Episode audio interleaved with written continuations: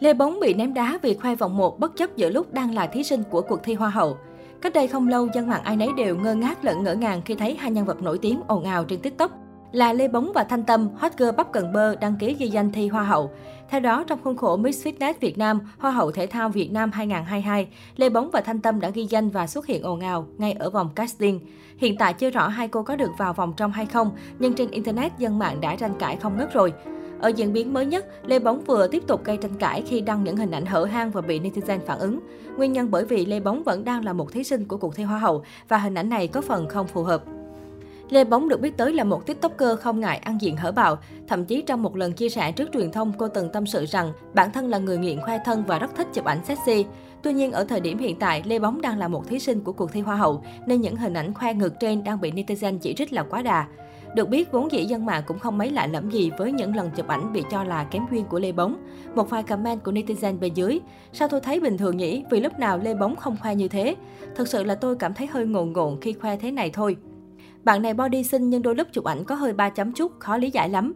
Đang thi hoa hậu mà ấp ảnh này thì bị dân tình ném đá là phải rồi. Trước đó, Lê Bóng cũng đăng tải đoạn clip rủ rê thanh tâm bắt trend khoe vũ đạo trên nền nhạc ca khúc Bom Chalaka ngay tại buổi casting cuộc thi Hoa hậu. Tuy nhiên, việc đi thi Hoa hậu nhưng lại liên tục nhảy nhót quay clip khiến cho cộng đồng mạng tỏ ý không hài lòng.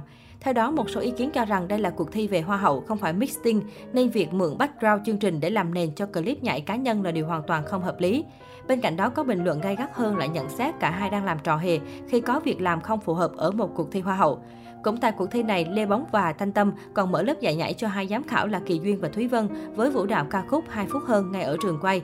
Về việc Lê Bóng tham gia cuộc thi Hoa hậu, Kỳ Duyên cũng góp ý thẳng thắn cô nàng nên sử dụng tên thật là Xuân Anh thay vì nghệ danh Lê Bóng. Lê Bóng và Trần Thanh Tâm đều là những hot tiktoker được nhiều người dùng mạng xã hội biết tới trong khoảng vài năm trở lại đây.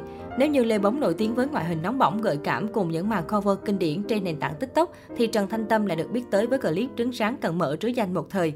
Bản thân Trần Thanh Tâm sau đó cũng khiến cho nhiều người dùng mạng xã hội vỡ mộng khi lộ diện nhan sắc thật sự, khác biệt rất nhiều so với khi xuất hiện trên TikTok. Còn nhớ hơn một năm trước, hot girl trứng rán cận mở đã khiến cho cộng đồng mạng đi từ bất ngờ này tới ngạc nhiên khác khi xuất hiện trên phim truyền hình được chiếu trên VTV3. Không giống Lê Bóng, nhan sắc thật sự của Trần Thanh Tâm tạo nên nhiều cuộc tranh luận trái chiều trên không gian mạng và điều này cũng ít nhiều gây ảnh hưởng đến sự nổi tiếng của hot tiktoker này. Cách đây không lâu, hai cô nàng Lê Bóng và Trần Thanh Tâm đã cùng xuất hiện trong một clip và đương nhiên sự xuất hiện của hot girl trứng tráng cận mở cũng khác biệt rất nhiều so với những gì mà khán giả được thấy trên phim ảnh hoặc qua chương trình của Liên Quân trước đây. Dẫu vậy, đây cũng là một sự kết hợp tương đối thú vị giữa hai tiktoker này.